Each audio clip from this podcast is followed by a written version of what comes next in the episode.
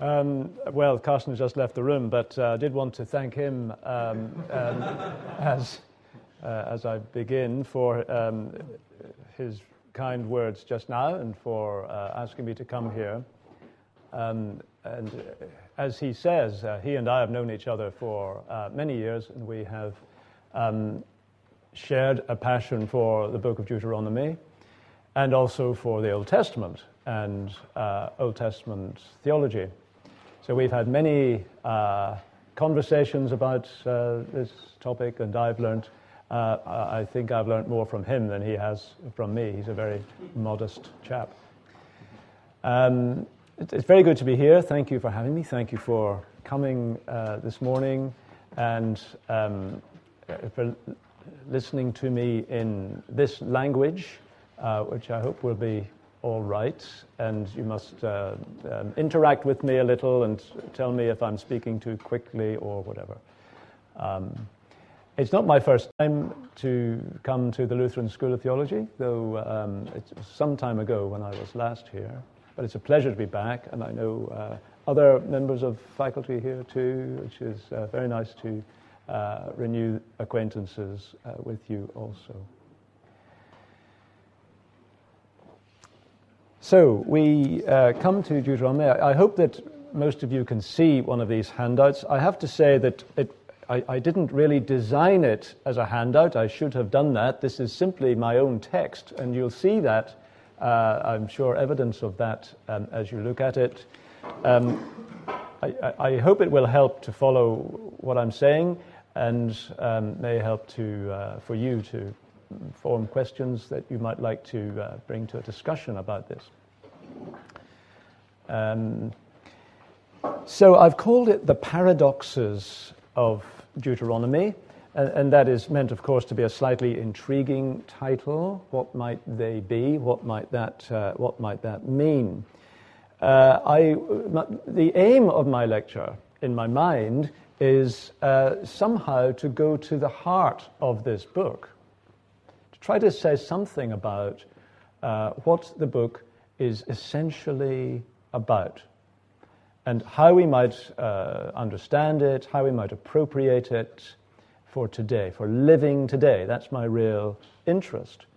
Um, and, and, and, and more specifically, then, um, my aim is to try to understand what it means to have words on your heart. And that is, of course, a reference to Deuteronomy 6, uh, verse 6.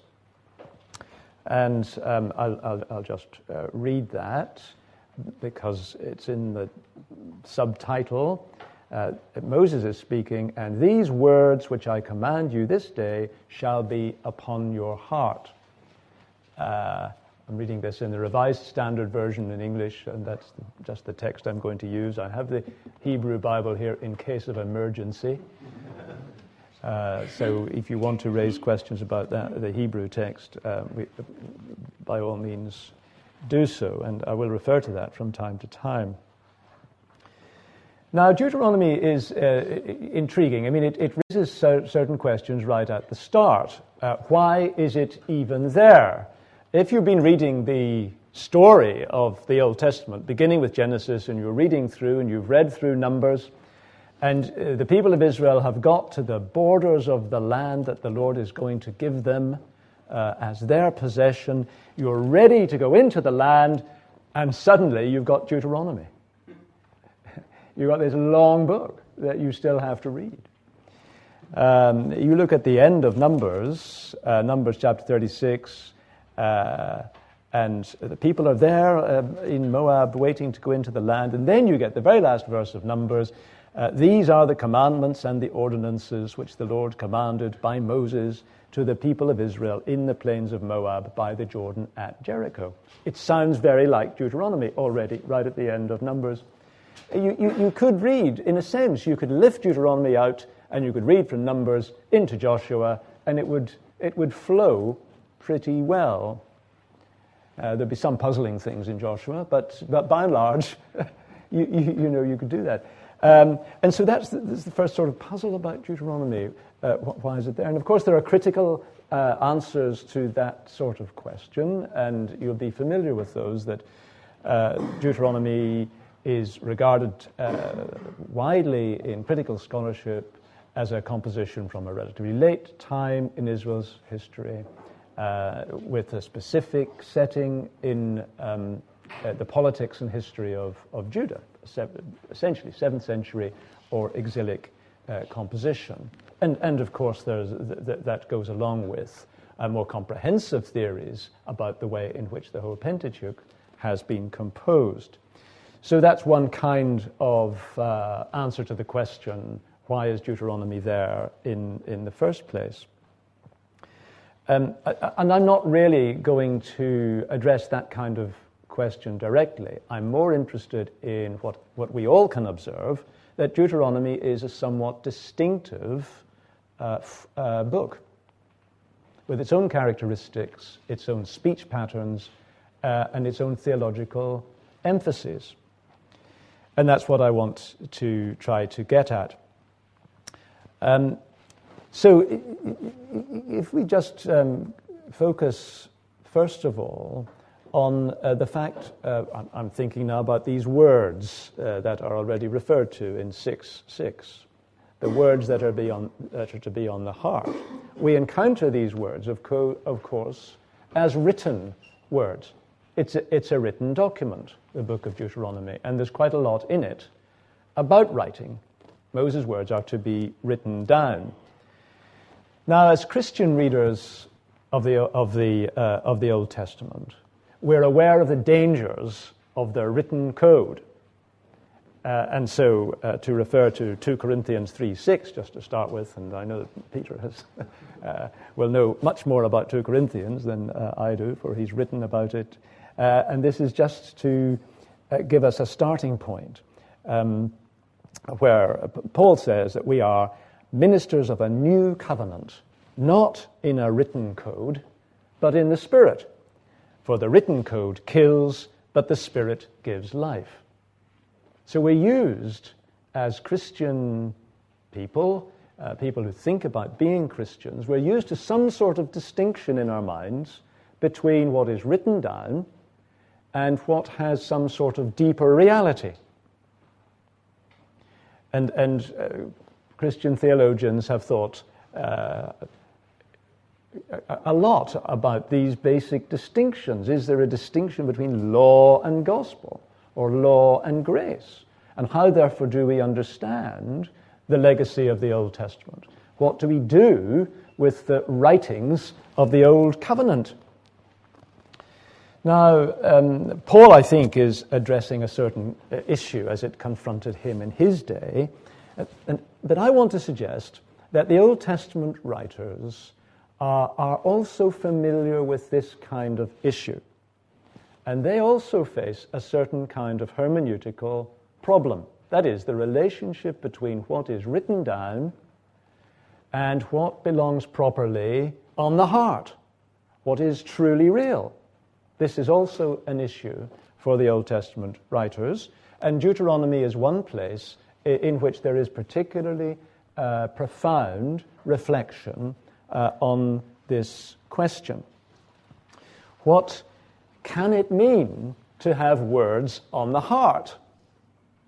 So I'm suggesting to you that there is a kind of paradox in this.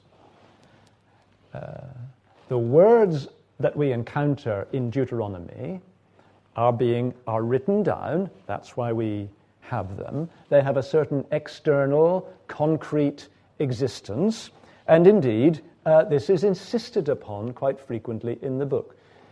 Moses speaks the words that he speaks on the plains of Moab at a particular time in history. There's an external concreteness about it.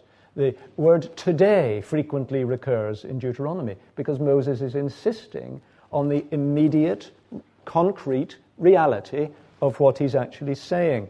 And then these words are written in a book uh, to be kept uh, uh, perpetual, in perpetuity, for all time, uh, beside the book of the covenant, the Ark of the Covenant, um, and read in regular liturgical settings throughout the generations of Israel. So there is this, there, there, there's this external reality. And yet, the place where the words that he speaks have their true reality is on the heart. So that's, that's my starting point, my premise, my question. Uh, how do we make sense of this? And I think Deuteronomy is, is all about this in, in a way. Now, um, as is again familiar to you, uh, Deuteronomy has features uh, that resemble an ancient Near Eastern treaty, and, and also uh, features that resemble an ancient Near Eastern law code. And uh, these observations have been made uh, by a number of important uh, scholars, and for some time now, people like Mendenhall and Kline and Kitchen and Weinfeld. And this is the stuff of ongoing scholarly discussion. It's, it's been a, an important insight in the interpretation of Deuteronomy.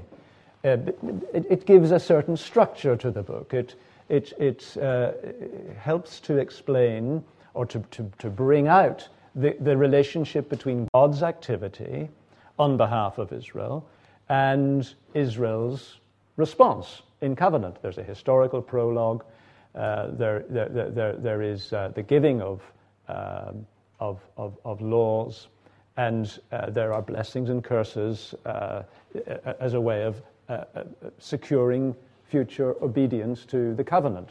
That's to reduce it. But in very broad terms, uh, you get a structure like that, uh, which is somewhat clarified by these comparisons with ancient Near Eastern treaties. And with that goes a whole discussion about the dating of Deuteronomy, because we were talking about this just uh, yesterday, Carsten and I, uh, because there is this question about whether Deuteronomy most resembles Hittite treaties or most resembles Assyrian treaties, and therefore whether it is second millennium, uh, a second millennium uh, document, or it might be a first millennium document. A lot of the discussion has been of that sort. Um, and uh, personally, I have a somewhat open mind about this. Uh, I am struck by many of the resemblances between Deuteronomy and the second millennium Hittite treaties. Personally, I, I, I don't pursue the historical arguments very, very, uh, very, very much. Um, but uh, that might go either way. But I do think that the basic structure that uh, the treaty analogy gives us is rather important. Um, for, not least because it emphasizes the grace of God in doing something initially, and then uh, the, the whole emphasis on law, which is very strong in the book, uh, is, uh, is, is by way of proper human response to, uh, to, to God. And we might just notice, um, because I want to come to chapter 6, where I want to actually focus our thinking, and we'll continue uh, to do this. I mean, I think we're going to break at 11, but we'll, we'll, go on after that. Where I want to focus today is on uh, chapter 6, um, verses 1 to 9. But if I can just say a word about where that comes in the story, as it were, and um, just to refresh our minds, it comes immediately after the giving of the Ten Commandments uh, on Mount Horeb, uh, which happens in chapter 5. This is one of the curious things about the book of Deuteronomy, that you get the story again, as it were, uh, of uh, Moses and Israel encountering God at Mount Sinai, uh, the giving of the Ten Commandments, and, and, and, and, and other laws, other laws and commandments. Uh, Deuteronomy does so in a fairly distinctive mm-hmm. way, has its own vocabulary. Sinai is Horeb. Um, and the, the, the, Decalogue has certain uh, very nuanced distinctions in its expression from the Decalogue. Decalogue is that familiar Ten Commandments, uh, the ten words uh, that God speaks on Mount Sinai, uh, w- when compared with Exodus. Um, and there are other uh, distinctions between Deuteronomy and Exodus also. Uh, there's a, um, quite a, a, long gap between the giving of the Decalogue and the actual laws which eventually come in chapter 12 in Deuteronomy. So, in between chapter 5 and chapter 12, you have this long uh, exhortation, um, Moses uh, preaching, really. Um, um, and uh, chapter 6 is at the beginning of that.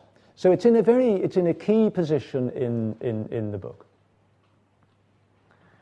It's right at the beginning of uh, the exhortation that um, is so characteristic of the book of Deuteronomy.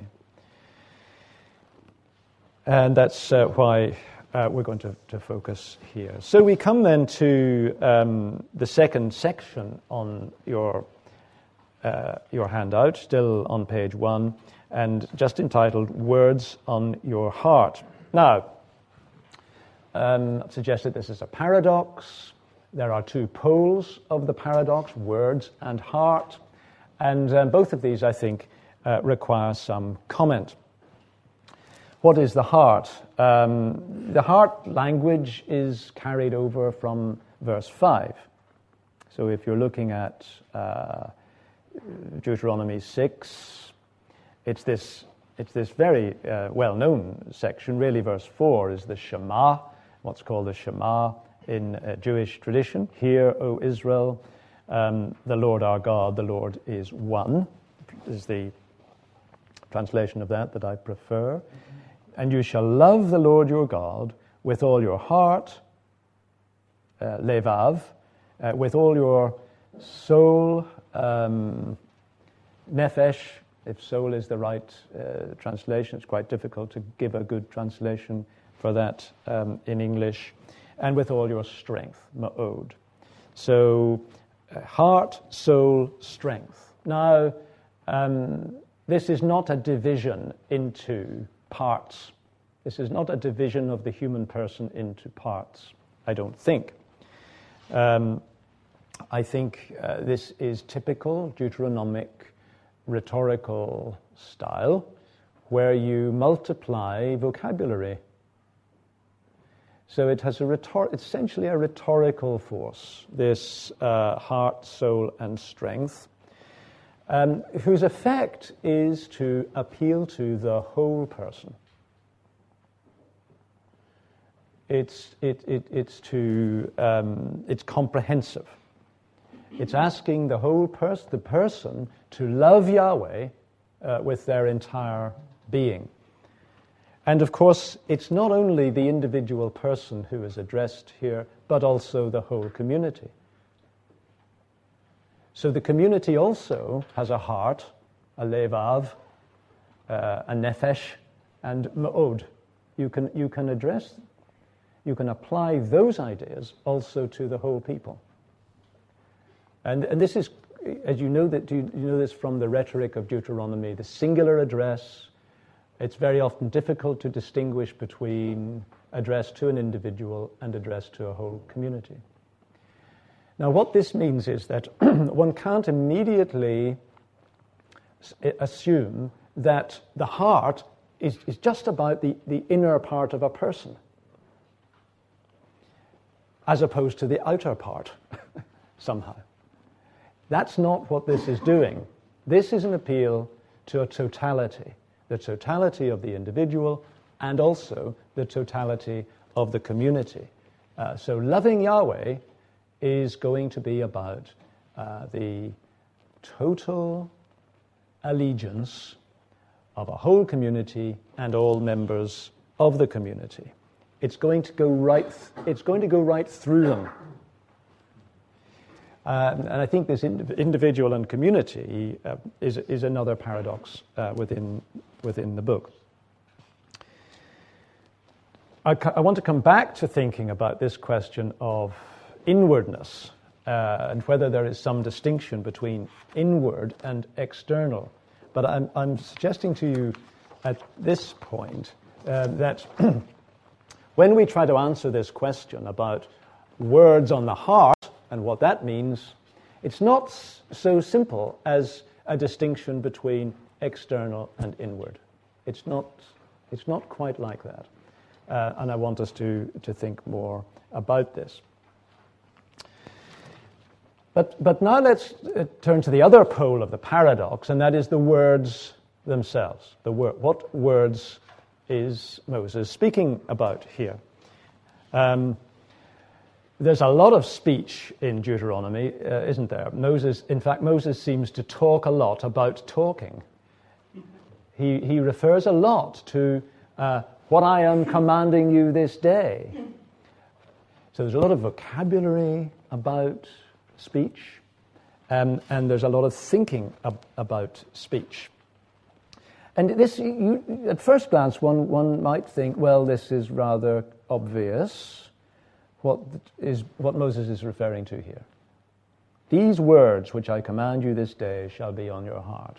These words. Oh, yes. Well, Moses is speaking, so he's talking about his own speech. But how clear is this? Um, I, am suggesting too that what he means by it is less clear than uh, appears at first glance. Now, um, ju- just let's look at the context in order to try and see um, what I might mean by that. Do you see at the beginning of verse 6, you get some typically Deuteronomic language about law or commands. and again, I'm, reading it in English um, but perhaps I'll mention the Hebrew as we go through here. Now, this is the commandment, mitzvah. That is, perhaps that is, maybe an apposition, may not be. the statutes and the ordinances, hachukim v'hamishpatim, very frequent uh, phrase in the book. Um, then, as we read on, well, these are the statutes and ordinances which the Lord your God commanded me to teach you. Here is Moses teaching, uh, that you may do them in the land which you are going over to possess it. Um, then you get statutes and commandments coming back again in verse 2. Uh, and again an exhortation in verse 3 to, to do them. So uh, these are put up there at the beginning of the speech. This is the command. This, there's always this pre- predication. This. And the question is what this uh, actually refers to. And there are other vocabulary too. There's Torah, of course. Uh, all this Torah. Kol ha-Torah hazut. In, uh, that's 4 8, uh, which you've got down there. And you've got uh, Edot. Uh, testimony is just another, that's a hard one to uh, translate. But you've got a variety of vocabulary. And it's all somehow related to what Moses is teaching them today, and it's all somehow related to what's coming after chapter 12. Uh, but the question is how. You'll see uh, th- that this script of mine was originally intended simply for my own eyes, uh, where you look at the end of that first paragraph on page two in bold type. I had to check something in a concordance uh, there. So that wasn't, you can ignore that. uh, if you like. So, there, so, what do we make of this vocabulary? Why does Moses use all this wide range of vocabulary? Commandments, statutes, ordinances, testimonies, laws. do they all mean, do these words all mean different things? Do they all refer to different things? Um, I, I, don't think, uh, I, I, don't think they do. I, I mean, you, you, can, you can take each word, take mitzvah, commandment. Oh, well, that's clear. That's about commanding. You can take chok, statute, which has got something to do with, you know, writing on, chiseling something into a wall. You know, it's, it's, it's got permanence uh, about it. You can take mishpat, and that's about judgment, maybe a judgment that is delivered uh, by a judge in a court, or something like that. Of course, uh, but you're, you're aware that there are dangers with that kind of approach to interpretation. Um, that is to say, uh, what is the meaning of a word? How do you find out the meaning of a word? Do you dig into the word and dig out its content? You know, do you look it up in a lexicon and then you know all, the, all that you need to know about it? Uh, well, we know that, that, that meaning is not like that. The meaning of words does not uh, work like that. Etymology doesn't tell us everything. Um, so and, and I think that there would be some danger in that sort of approach to this kind of vocabulary here. Uh, the overriding impression is simply a strong rhetorical focus on this topic of command, this topic of law. And the sheer variety of vocabulary is part of the rhetorical uh, strategy for, uh, by which Israel is called to loyalty uh, to Yahweh in uh, the various aspects of life. And of course, there's a correspondence with the laws that are coming. It's the nature of that correspondence that's quite interesting, though, um, and that needs uh, to, be, to be thought about. Um, there is a sense in the vocabulary that there's a wholeness here, all this Torah,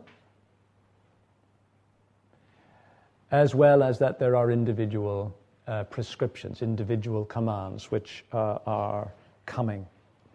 Uh, but at the same time, there's a sense that um, all this commandment it's not only referring to the laws that are coming, it's somehow referring also to the speech that Moses is making at the time. The statutes and the commands can't be separated from the words that Moses is actually speaking as he speaks. This is the commandment uh, that I uh, am giving you today and that you must obey. Um, you, you, you, might be familiar with the old thing of Wellhausen, where he, uh, he, he looks at Deuteronomy and he's impatient with Moses. Um, Wellhausen, the, uh, the great critic from the 19th century, um, who wanted to find out what was the original part of the book of Deuteronomy. He assumed that there must have been a, an early original part and that it gradually was increased, added to by, uh, by, by um, this more reflective theological language.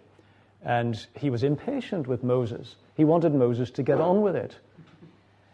Uh, he, he said, Here's Moses talking about this is the commandment, the statutes and ordinances, but he never quite gets there. he keeps him waiting for about five chapters. Uh, before, because, because Wellhausen is convinced that when Moses ref- talks about the statutes and the ordinances, he's really meaning the laws that are going to start in chapter 12. But that's what I'm questioning.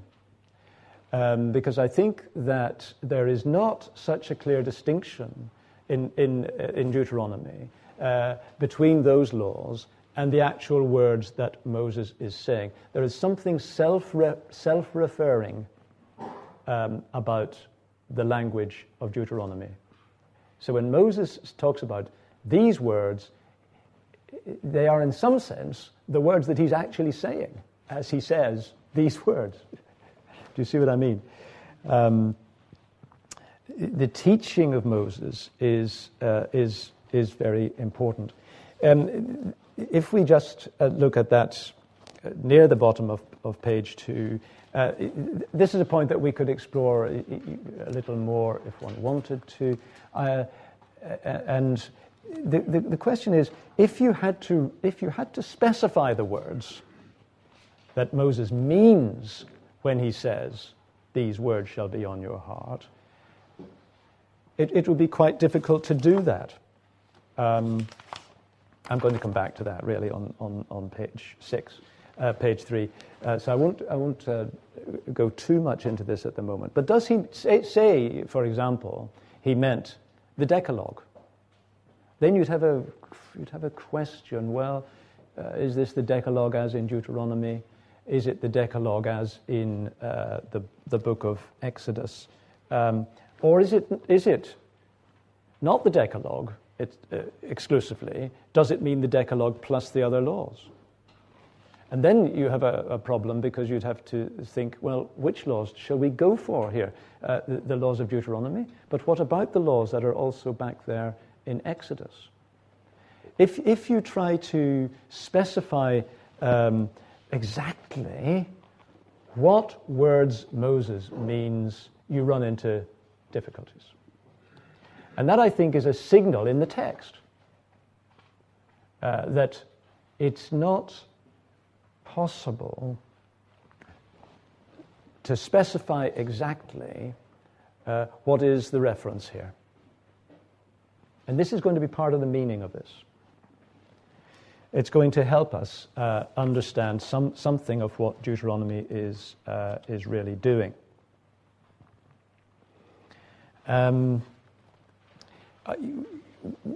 one, one could at this point pause and simply compare uh, some of the laws in Deuteronomy with some of the laws in, in Exodus in, in order to just illustrate the, the point.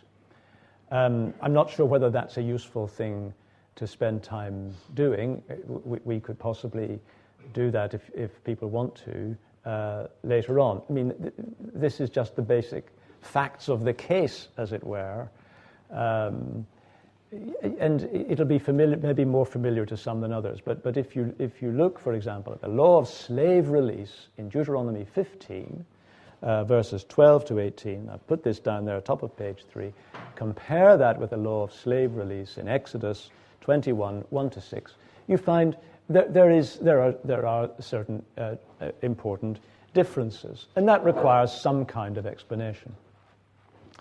Um, and, and my, in, well, let me step back. It requires some kind of explanation. Um, one kind of explanation is uh, that, for example, of Bernard Levinson in uh, a book called Deuteronomy and the Hermeneutics of Legal Innovation. I haven't written that down there, but uh, I can give you that if you want it, that, that reference. And his view is uh, simply that uh, the Deuteronomic law is intended to replace the book of the covenant. That is Exodus 21 to 23. This in the context of, of course, Deuteronomy uh, being a document of the Josianic reform. Deuteronomy replaces the book of the covenant. He's not the only one who says that. Uh, one sees this um, um, in other places too. There, but I'm less interested in that solution than in the problem or the question. How do, how do we think to, about the Deuteronomic laws together with the laws in the book of Exodus? This has got something to do with what Moses is saying to us in the book of Deuteronomy. Um, let me, let, let me um, let me just uh, clarify or spend a little longer on that particular point, and then, and then I think we would uh, have a good point at which to take a pause. Deuteronomy emphasizes the role of Moses. I, I, when I say that, I mean that Deuteronomy emphasizes the role of Moses rather more than I think the book of Exodus does. A key text is in 4.13. Um, now, chapter 4 has its own recollection of the encounter between Yahweh and Israel at, at Mount Horeb. So in 4:12, Moses is saying, Yahweh spoke to you out of the midst of the fire. You heard the sound of words, but no form. There was only a voice. That's one of the uh, topics in chapter 4. And he declared to you his covenant, which he commanded you to perform, that is, the Ten Commandments. Uh, this is only uh, one of the very few references, one of the few uh, places in which the phrase the Ten Commandments occurs. So he commanded you uh, to perform the Ten Commandments. And he wrote them upon two tables of stone. Then in verse 14, and the Lord commanded me at that time to teach you statutes and ordinances. So do you see there's quite a clear distinction between the Decalogue, the Ten Commandments that the Lord gives, and the statutes and ordinances, which is what Moses continues to teach. Now, I think if you look also at 522, directly after the, the, we read the Ten Commandments um, um, uh, in that place, do you see these words the Lord spoke to all your assembly at the mountain, out of the midst of the fire, a cloud and the thick darkness, with a loud voice, and he added no more. Do you see again a distinction, a clear distinction being made between the Ten Commandments that the Lord speaks and uh, what Moses then uh, goes on to, to do. Uh, actually, I should have finished verse 22 there, 522. Uh, the Lord added no more, and he, Moses, or is that he, the Lord, uh, unclear, wrote them upon two tables of stone. He, the Lord, actually, wrote them upon two tables and gave them to me. So the Lord speaks the Ten Commandments, writes them on stone, gives them to Moses. And he didn't add any more. So then you get the speech of Moses.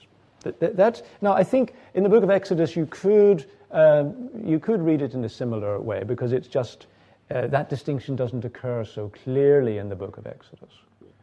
Um, the, the, um, the writing in the book of Exodus, Moses writes the words of the Lord uh, only after uh, we have also read all the other laws.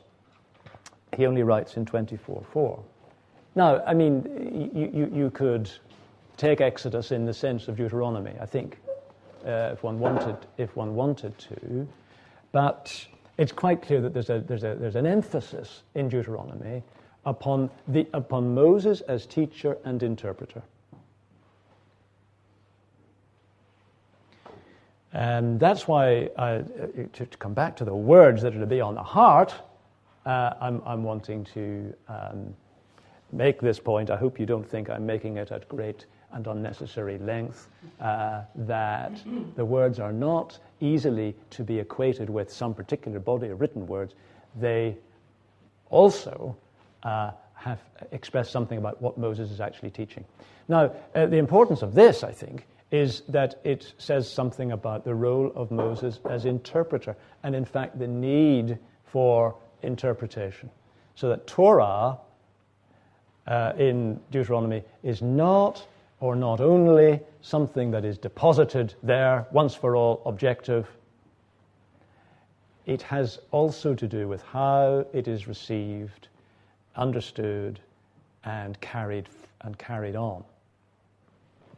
And that's one of the main things I'm wanting to try and uh, say this morning. Um, um, but I think possibly that's a good place to stop for now, and we'll return to this.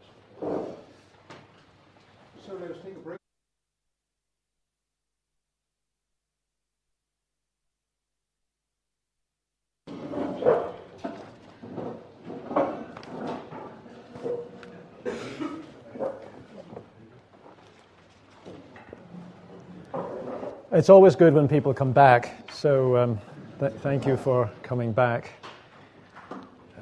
Um, let's continue then uh, on, on page four of uh, this handout. And I'm conscious of time, and I do want to stop uh, talking at a certain point so that you can, you can talk. so that we can have some discussion. So I'm not going to occupy the whole time uh, by talking through uh, the paper that you've got in front of you. Um, but let's look then. Uh, so I'm on page four, and um, we did get. I want to pick up from where we left off, which is the top of page four. um, Let's come to that section 3, chapter 6, verses 4 to 9. Uh, do we take these instructions literally or metaphorically? So, coming in at verse 4 again, um, with the Shema, you have then the love commandment, then you have uh, our key verse, these words shall be upon your heart. Um, and, and then you continue, verse 7, you shall teach these words to your children. So here's a transition, you know. There's the having the words on the heart, whatever that means. I've tried to take that in a fairly comprehensive sense.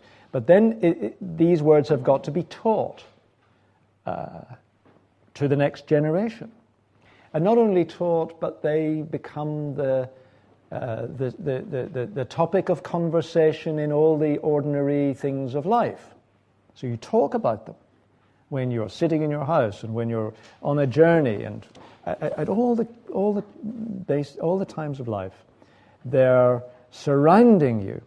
And then you have another transition in uh, verse, uh, verses 8 and 9, uh, to, to, this uh, writing them, um, well, binding them as a sign on your hand, so that, you know, the, the, the very physical uh, expression of this. Uh, bind them as a sign on your hand or uh, between your eyes and writing them on the doorposts of your house. And of course, we're familiar that uh, with uh, Jewish uh, approach to these texts, um, to, which takes this very literally. So, um, so, so you, you do that, and then of course a decision has to be made about what exactly gets written down uh, on the little scroll that, that goes in the, um, you know, that you write on the, on the doorpost. Uh, but that raises the question, you know, how, how do we understand, understand? It's rather striking, this uh, very physical uh, expression of it. Um, so, but, but, there's a, but, but, but I think it's not easy to take this uh, literally, for reasons that I've already uh, explained. So I'm not going to go, to go back over that. It seems to me that uh, the, this kind of language, it, it, it, invites us to take it uh, rather metaphorically. Um, but it leaves the question open still that we haven't, I think, fully answered yet. What words are being uh, ref- referred to? And um, so, how will we get an answer to it? Perhaps the further context in chapter 6 will help us. And we read on uh, from uh, verse 10, where we'll look uh, at, at what is in the remainder of this chapter, and it's essentially a story that Moses uh, goes on to tell. And it's the story that underlies uh, the book of Deuteronomy as a whole, namely that in the past, God promised uh, to the ancestors of Israel that he would give Israel a land, he would bring them into a land, um, and uh, make a covenant with them, and, and so on. And here you have uh, this expressed in 610 and following, the picture of the fullness of the land, its, uh, its, its, its bounty. And, and as he goes on, you, you come to verse 20, um, which pictures the next generation asking the question, What does this mean? And in some senses, this is, our, this is like our question. Uh, here is the, the future generation of Israel asking, in verse 20, what is the meaning of the testimonies and the statutes and the ordinances? Actually, um, the Hebrew is simply, what is? You know, maha edot, v'hachukim, v'hamishpatim. Uh, and so my translation uh, is interpreting that. What is the meaning of these things? Um, I, I, think that's a fair enough reading of it, I, I, I don't think it would make much sense uh, to think that the son here is, is asking, well, um, what is the content of them? I don't think the son here has the same kind of, precisely the same question in mind as, as we have. Uh, and nevertheless, it's rather striking that there is this very direct question what, what are the testimonies, the statutes, and the ordinances? Um, so that, so that I'm, I'm not I, I either quite satisfied with simply taking this as what is the meaning of the statutes, the testimonies, the statutes, and ordinances, because I think these are not uh, so fixed an entity um, as, as might at first appear. And that's one of the things I've been arguing. Nevertheless, uh, I think as a practical translation, this is not bad. What is the meaning of the testimonies, the statutes, the ordinances which the Lord our God has commanded you? Um, and the answer is, is uh, interesting, I think, because, of course, it doesn't specify, it doesn't, Moses doesn't say, uh, well, you'll find them in, you know, chapter 12. Um, he, gives, he gives content to this, he, uh, it, a different kind of content. Uh, do you see? He tells a story. The father is to tell a story. We were Pharaoh's slaves in Egypt. So you get the story again, and Moses never tires of telling the story in the book of Genesis. So we were delivered from Egypt, uh, delivered from Pharaoh, signs and wonders. And verse 24 the Lord commanded us to do these statutes. Now, what are they? To fear the Lord our God. And you see, a certain content is being given to the statutes there.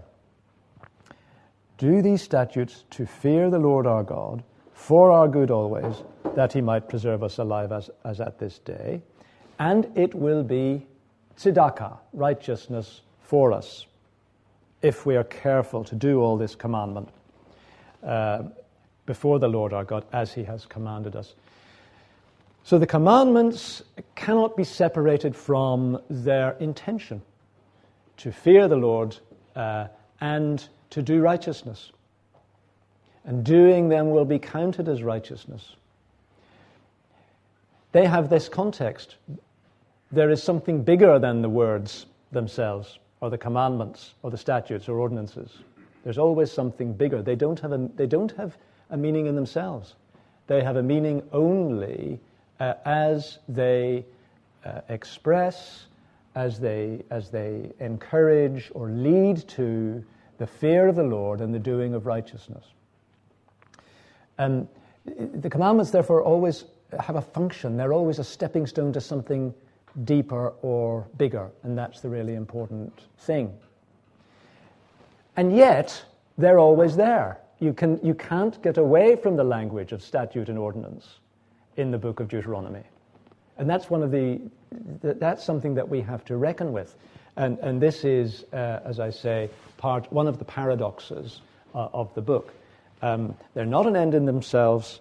Uh, uh, I've attempted something impossible here. Oh, no, hang on. Taking my jacket off proves to be tricky. Let me see if I can. I have achieved it. Sorry.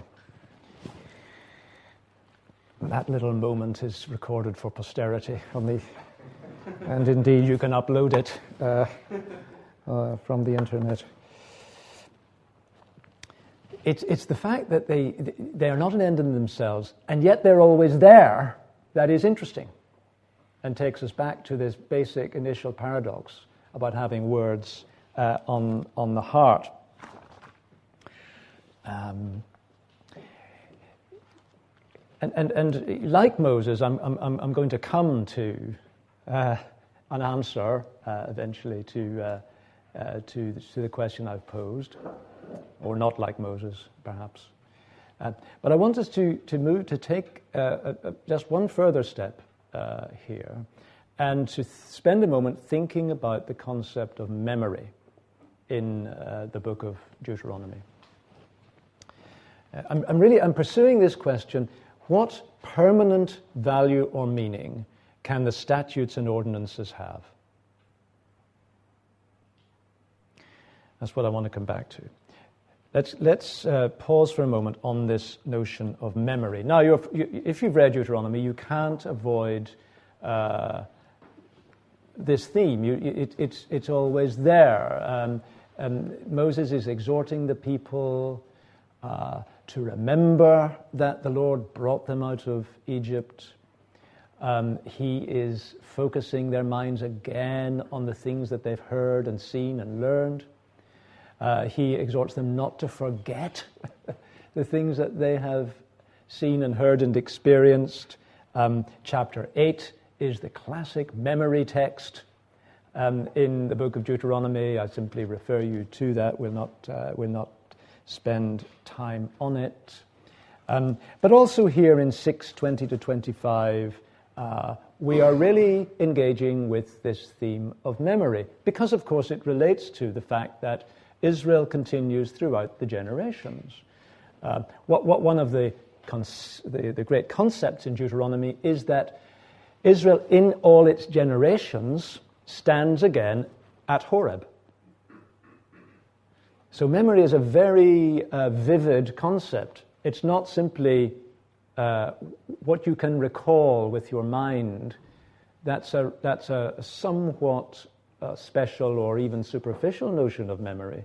Memory has much more to do, in, in, in, a biblical sense, with reliving an experience, with taking something into one's uh, life and being.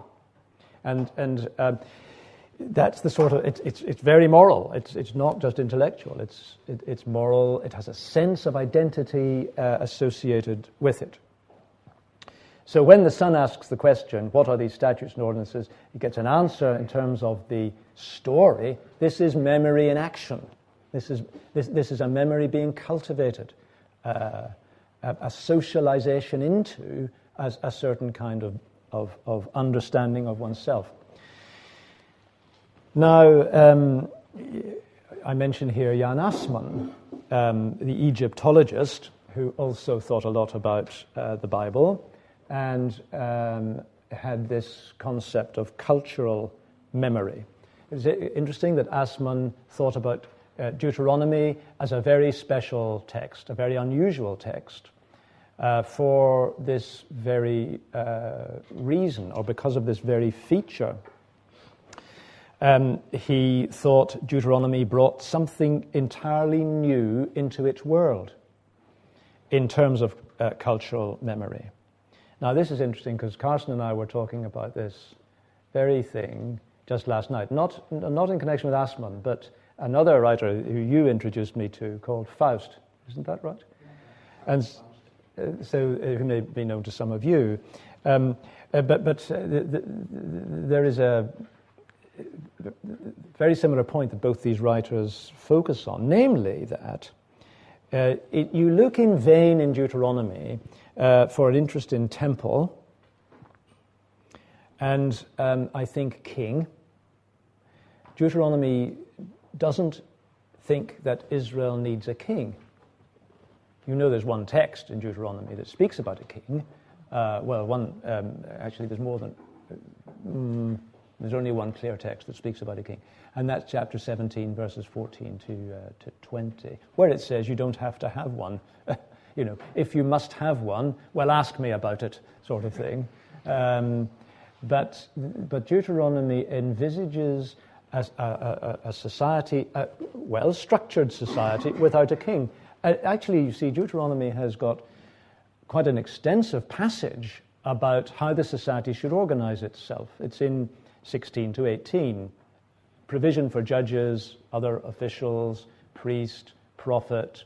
Here is a, a, a way of governing the people that is being uh, elaborated, and there is no room for a, for a king there. Similarly, there is no uh, emphasis at all. There's no clear mention of a temple. There's no Jerusalem. Now, you've got the place that the Lord will choose to put his name there, and as you know, it's been very common in critical scholarship to think, oh, well, that's really a reference to Jerusalem and the temple. But actually, of course, I mean, it's not. It's certainly not in any uh, plain sense uh, a reference to Jerusalem and the temple. Um, and the absence of Jerusalem and the temple is, is one of the rather striking features about this book. And of course, in addition to that, uh, you, you have a conception of Israel in the book of Deuteronomy, which begin, in which Israel begins outside the land. Um, now, of course, one might say that's simply the historical reality. They did begin outside the land. On the other hand, uh, one can say this is also theologically significant. That, that Israel's real identity and real significance does not depend upon being in the land.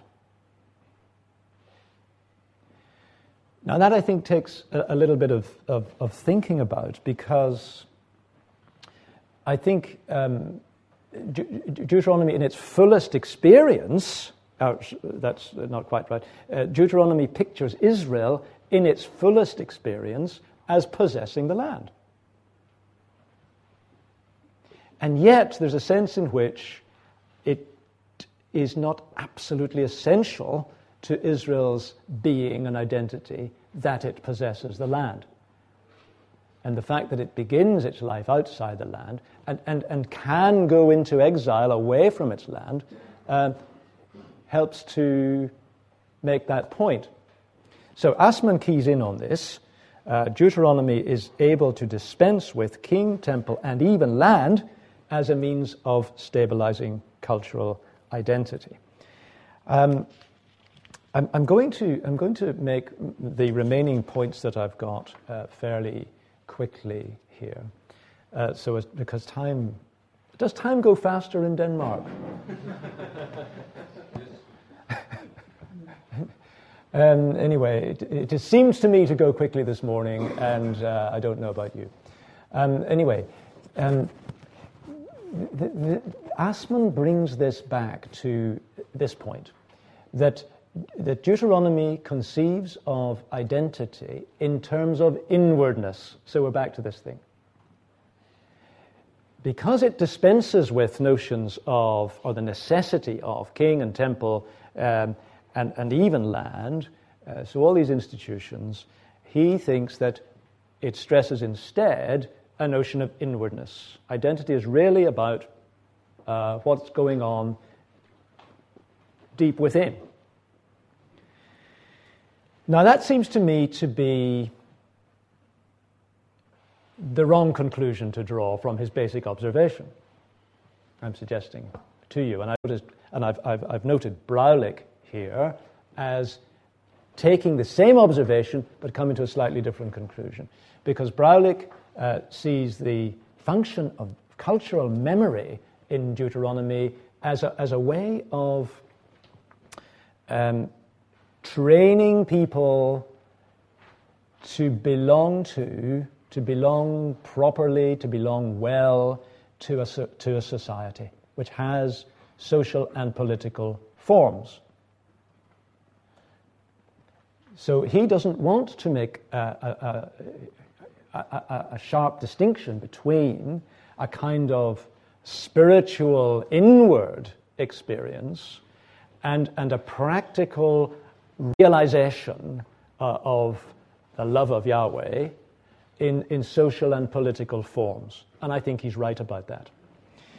Um, and and I, I, I, have pursued that sort of line um, myself in, in, in, one or two places, not least in time and place in Deuteronomy, that um, co authored with Gary, Gary Millar. This is one of the paradoxes in the end of Deuteronomy that it is political. I think it's political, it, it through and through. And it has, it has huge implications for social and political life. But it is not tied to one particular time or place.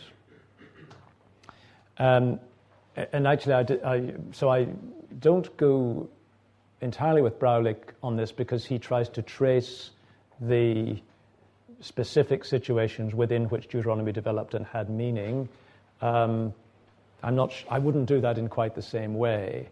What I do think is that Deuteronomy provides for reapplication to many different times and places. This is why you never get away from statutes and ordinances in the book. They're always there, they always come back at you. And what I'm suggesting to you is that they are capable of taking new forms. That is to say, the actual uh, series of laws you get in chapters 12 to 26 exemplify what statutes and ordinances can be like. Now, you may think that's somewhat controversial, but that's what I think. And, uh, and also, I think that Deuteronomy m- makes us face that simply because they're different from the Exodus ones. So, this is where it all comes together. Moses is a teacher, Moses is, is an interpreter. Torah requires Mosaic interpretation. Moses dies. What happens then? Who succeeds Moses? In a sense, Joshua succeeds Moses, but, but not entirely. Joshua succeeds Moses in certain particular uh, respects. Uh, namely, he leads Israel into the land. Moses began to do that, Transjordan. Joseph, jo, uh, Joshua uh, continues that. I think Moses has multiple successors. Um, there is Joshua, there are judges and prophets, and there's the Torah. Um, but that's, that, and that's, that's really the point that um, the Mosaic role has to continue. Uh, I, I, I, must stop. I'm going to leave you with one last paradox, which is about Moses. Is there anyone like Moses after him, or is there not? No. What's the answer? No. No, according to chapter 34. But according to chapter 18, Yes. because the Lord will raise up a prophet like me, uh, Moses says in, in, in chapter 18. Have you noticed this? I, I, this is why I call this, this lecture the paradoxes of Deuteronomy. There are, thing, there are questions like this that keep coming up and are quite hard to answer. So, 1815, the Lord your God will raise up for you a prophet like me from among you. And uh, in, in 34, basically, um, there has not arisen a prophet since, since in Israel like Moses. That's clearly from some perspective after the time of Moses. How do you understand those things? Well, I think you understand them in terms of the basic paradox that I've been trying to put in front of you, namely, that there are specific concretizations of uh, the Word of God, the command of God, on the one hand. But on the other, there is a mandate to those of us who come after to reread and rethink and, and do our Torah ethics for today. Deuteronomy, therefore, is a kind of uh, hermeneutic which is given back to us uh, to, to think further about. Well, just in order to leave some time, I'm going to stop there. I um, could say more and will. But please, um, over, to, over to, do you want to chair this or yes, just leave this? Thank you very much indeed.